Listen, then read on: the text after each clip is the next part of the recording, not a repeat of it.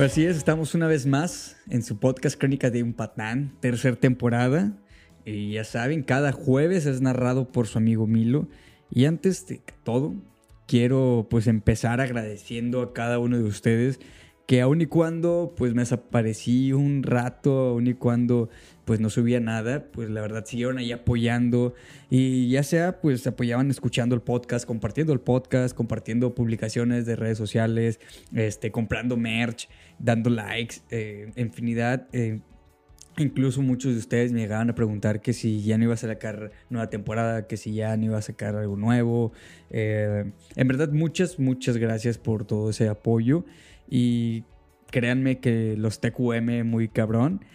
Y muchos, muchos sí me preguntaron de que, oye, ya no vas a regresar, ¿verdad? Ya no vas a, volver a, grabar algo. E incluso creo que hasta la mayoría llegó a pensar eso. Y debido a que entiendo que hayan pensado eso porque en esta ocasión, pues sí tardé más tiempo en regresar a, a grabar una nueva temporada. Pero bueno, aquí estamos de nuevo. Y como siempre voy a estar compartiéndoles pues lo que me ha pasado en la vida, lo que he vivido y espero que en algunas eh, situaciones o espero que en algunos episodios pues les llegue a ayudar de alguna, de alguna otra manera o que les ayude a algún conocido de ustedes. Y así como dice el nombre del episodio es correcto, pues quiero mencionar que me ausenté un tiempo por simplemente traía unos bajones emocionales y traía unas crisis existenciales que pues por estas razones opté por darme un pequeño break de lo que viene siendo pues hacer el podcast, ya que pues para yo poder estar bien con ustedes y para poder entregarles y generarles algo chido, eh, necesitaba que primero estar yo bien conmigo mismo. Créanme que escribí varios episodios, pero pues ninguno mm, me, gustaba y, y, era nada más generar contenido por generar. Y pues, no me gusta eso porque procuro que cada una de las cosas que hago, cada una de las cosas que, que genero el contenido, que sea algo que pues les llegue a ustedes y que algo que les vaya a servir en alguna manera. Aunque muchas veces a lo mejor puede ser una pendejada, pero pues ya con eso van a decir que bueno, entendiendo esto ya no voy a hacer esta pendejada que hizo este güey. Pero bueno, eh, creo que estoy muy seguro que a todos en algún momento de nuestra vida nos ha pasado que tenemos una crisis existencial pero bueno, en sí, ¿qué viene siendo eso? Y sin darle tanto rollo, pues eh, se le puede decir que se define como un estado psicológico en el que una persona o un grupo de personas pues sienten un malestar o ese vacío eh, en, alguna ausencia de ese proyecto de tu vida que tenías tú pues idealizado en algún momento, que tenías pensado que ibas a llegar a, a estar en ese punto. Y esta experiencia, pues esto de las crisis existenciales, es algo de lo más común e incluso filósofos y psicólogos pues lo han llegado a considerar como una parte importante o una parte que a huevo te va a pasar una vez en la vida. Y pues bueno, estamos de acuerdo que cada cabeza es un mundo y obviamente que cada una de las personas que tiene sus crisis existenciales son totalmente diferentes debido a que pues estas surgen o están ligadas al contexto que tienes tú en tu vida o el contexto que estás viviendo en ese momento. Y aparte agrégale la variable de todos los pedos psicológicos que llegas a tener o lo que estés viviendo en ese momento que interactúan entre sí, pues para hacer tu crisis existencial de cierta manera. Y ok, eh, quiero comentarles que si alguien, cuando tú estás teniendo una crisis existencial, llega a decirte que estás haciendo mucho pedo o que simplemente lo que estás pasando no es para tanto, pues mira, créeme que estás haciendo mucho pedo y sí, sí es para tanto. ¿Y por qué menciono esto? Porque definitivamente, como les comento, esa persona no está pasando lo que tú estás pasando en ese momento y esa persona pues no la ve la perspectiva como tú estás viviendo o lo que tú estás sintiendo en ese momento. Es de ahí que les comento que cada uno del que tiene sus crisis existenciales pues lleva el contexto de lo que estás viviendo o lo que llegaste a vivir en tu vida.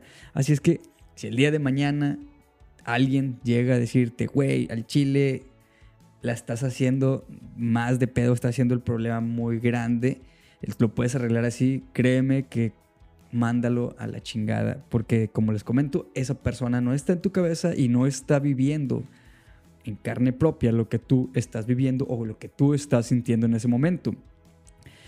Y con todo este pedo de, que traía yo de crisis existenciales, leyendo, eh, me, topé con infinidad de, pues de formas en que conllevas lo que viene siendo las crisis existenciales.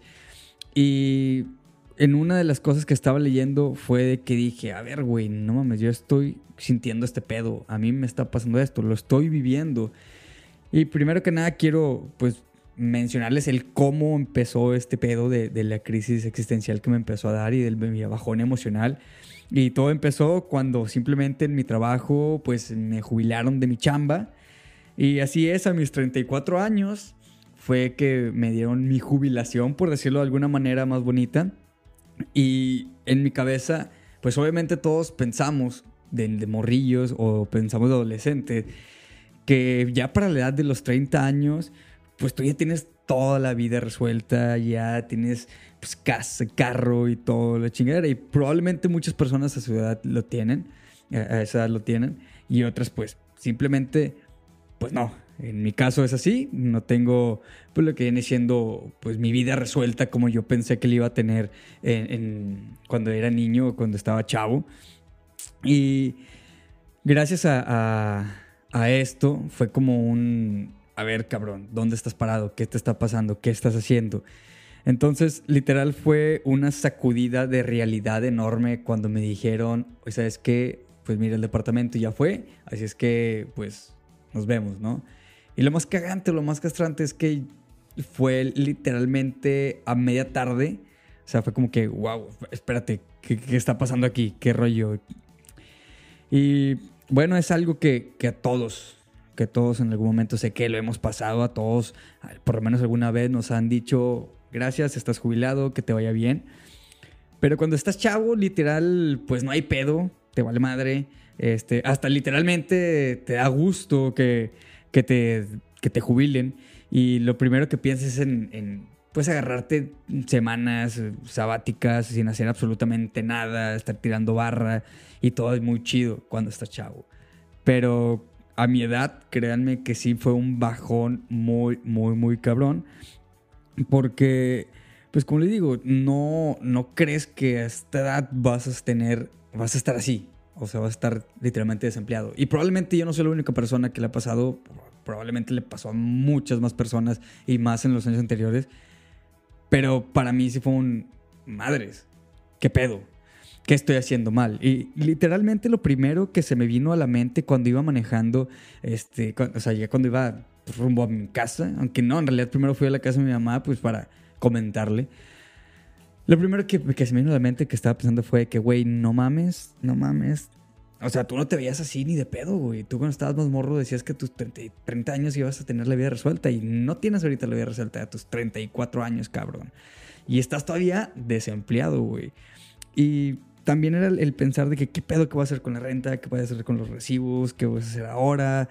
Este, esta es una señal para volverme a, cambiar de, ciudad, para irme a vivir otra vez a otro lado. ¿Cómo le voy a decir a mi jefa? Porque simplemente no quería que ella se preocupara. Entonces, en el lapso de trayecto fue que empecé a pensar y a pensar y a pensar. Y fue una tormenta de preguntas que muchas no tuvieron respuesta. Y estuvo muy de la chingada porque fue, como les comento, un bombardeo enorme de preguntas y al mismo tiempo te estabas cuestionando, me estaba cuestionando si decisiones que había tomado estaban correctas y en qué punto de mi vida estaba en ese momento, en qué punto de mi vida qué iba a pasar. Probablemente ustedes que lo están escuchando van a decir, no mames, simplemente te corrieron del trabajo. Pero es como les comenté ahorita, eh, este pedo de, que me dio esa crisis existencial fue porque también traía otras cosas a, más atrás. Entonces fue como que la bomba total explotó, se llenó el carrito y todo lo que quieras del carrito y explotó al final de cuentas. Y para mí sí fue un, madres, ¿qué voy a hacer? Fue un golpe muy, muy cabrón. Y lo más cabrón de esto pedo fue que también, a pesar de, de que ya estaba jubilado, tuve que parar proyectos que pues muchos tenían que ver con este pedo del podcast, eh, otros eran proyectos personales que tuve que hacer varios cambios y ajustes en el trayecto que estaba jubilado. Y sobre todo, lo principalmente que, que fue el no gastar lo pendejo. Y era el, madres, mis deudas, ¿cómo lo voy a pagar? ¿Qué pedo? O sea, ya son mentalidades de que dices tú, no mames, güey, son cosas de que en, en más joven, si me hubieran jubilado, literalmente me hubiera importado madres. Y les comento que pasó todo esto porque no sabía cuándo iba a tener trabajo nuevamente. No sabía si iba a ser en un mes, en una semana, hasta el próximo año. Eh, no sabía absolutamente ni qué pedo iba a pasar. Y apenas estaban pasando horas de que me habían jubilado. Y a eso, a todo esto que estaba pensando, sumarle de que pues ya estaba terminando el año, eh, que es muy raro que, contraten a alguien cuando pues a finales de año es muy muy raro.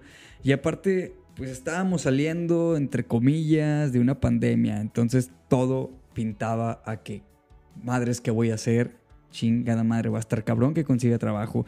Y créanme que lo que más me importaba era cómo diablos voy a pagar la renta era lo más, más importante en este momento, porque aparte, pues el departamento estaba a mi nombre y todo, y era como que, fuck, ¿qué voy a hacer, no?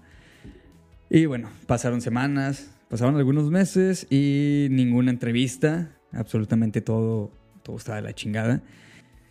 Y, y más que nada por lo que tenía yo este pedo de no poder dormir, traía todo este estrés, traía toda esta ansiedad.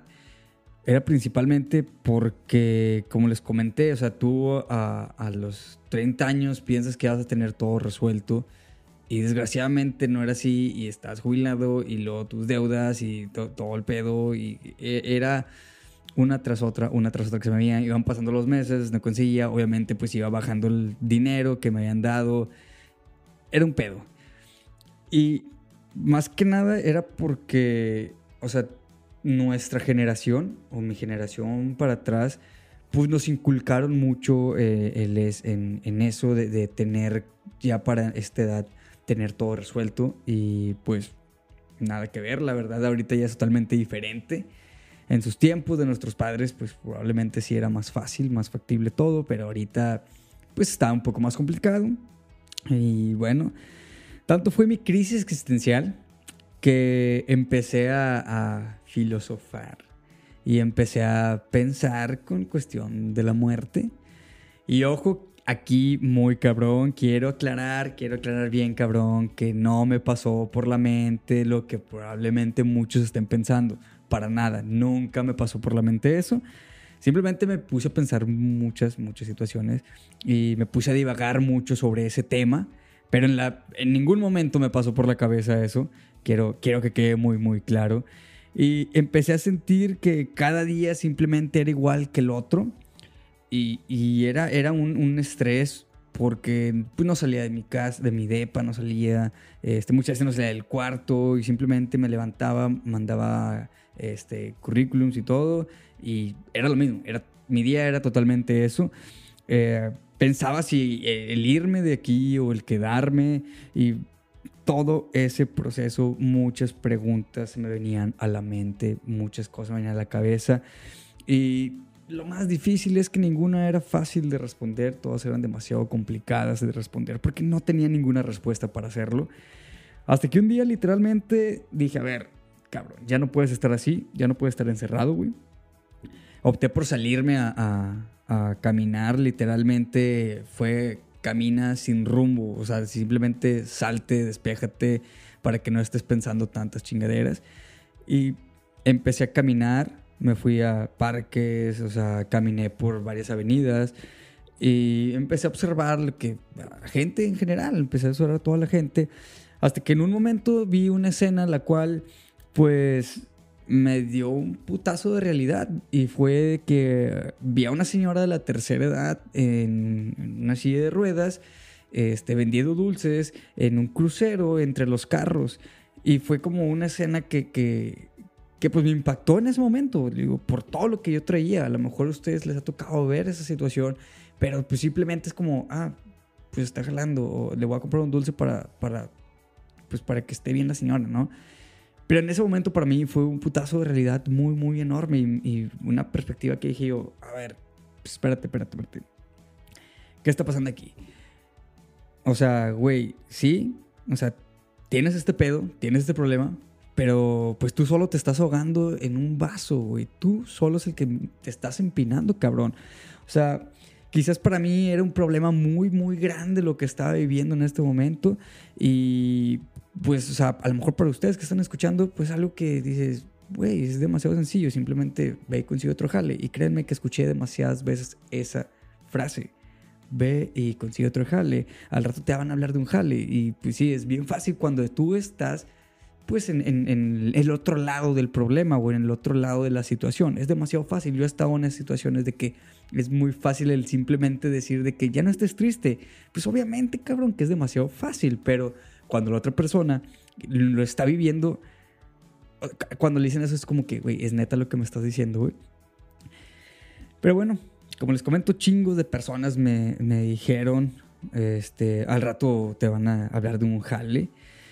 Pero créanme que al ver esa escena de la señora fue un bro, o sea, no estés esperando ahí sentado, güey. O sea, ¿de qué te quejas? Que estás mandando correos eh, y que no te hablan, no te vas a quejar de eso porque mientras estás tú acostado viendo la tele todo el maldito día. O sea, te estás quejando de eso, cabrón. O también se me vino mucho a la mente el de, ¿de qué te quejas? O sea, no te veías así a tu edad, sin, estando jubilado. A ver, ¿qué estás haciendo ahorita? ¿Qué estás haciendo? ¿Qué acciones estás tomando para simplemente afrontar eso que estás viviendo, que estás pasando? O sea, nadie más que tú eres la única persona que o se va a empinar, güey, o se va a levantar. Aquí no va a venir nadie a simplemente decirte, hey, ten, aquí está dinero para que, pues, salgas adelante, güey, ¿no?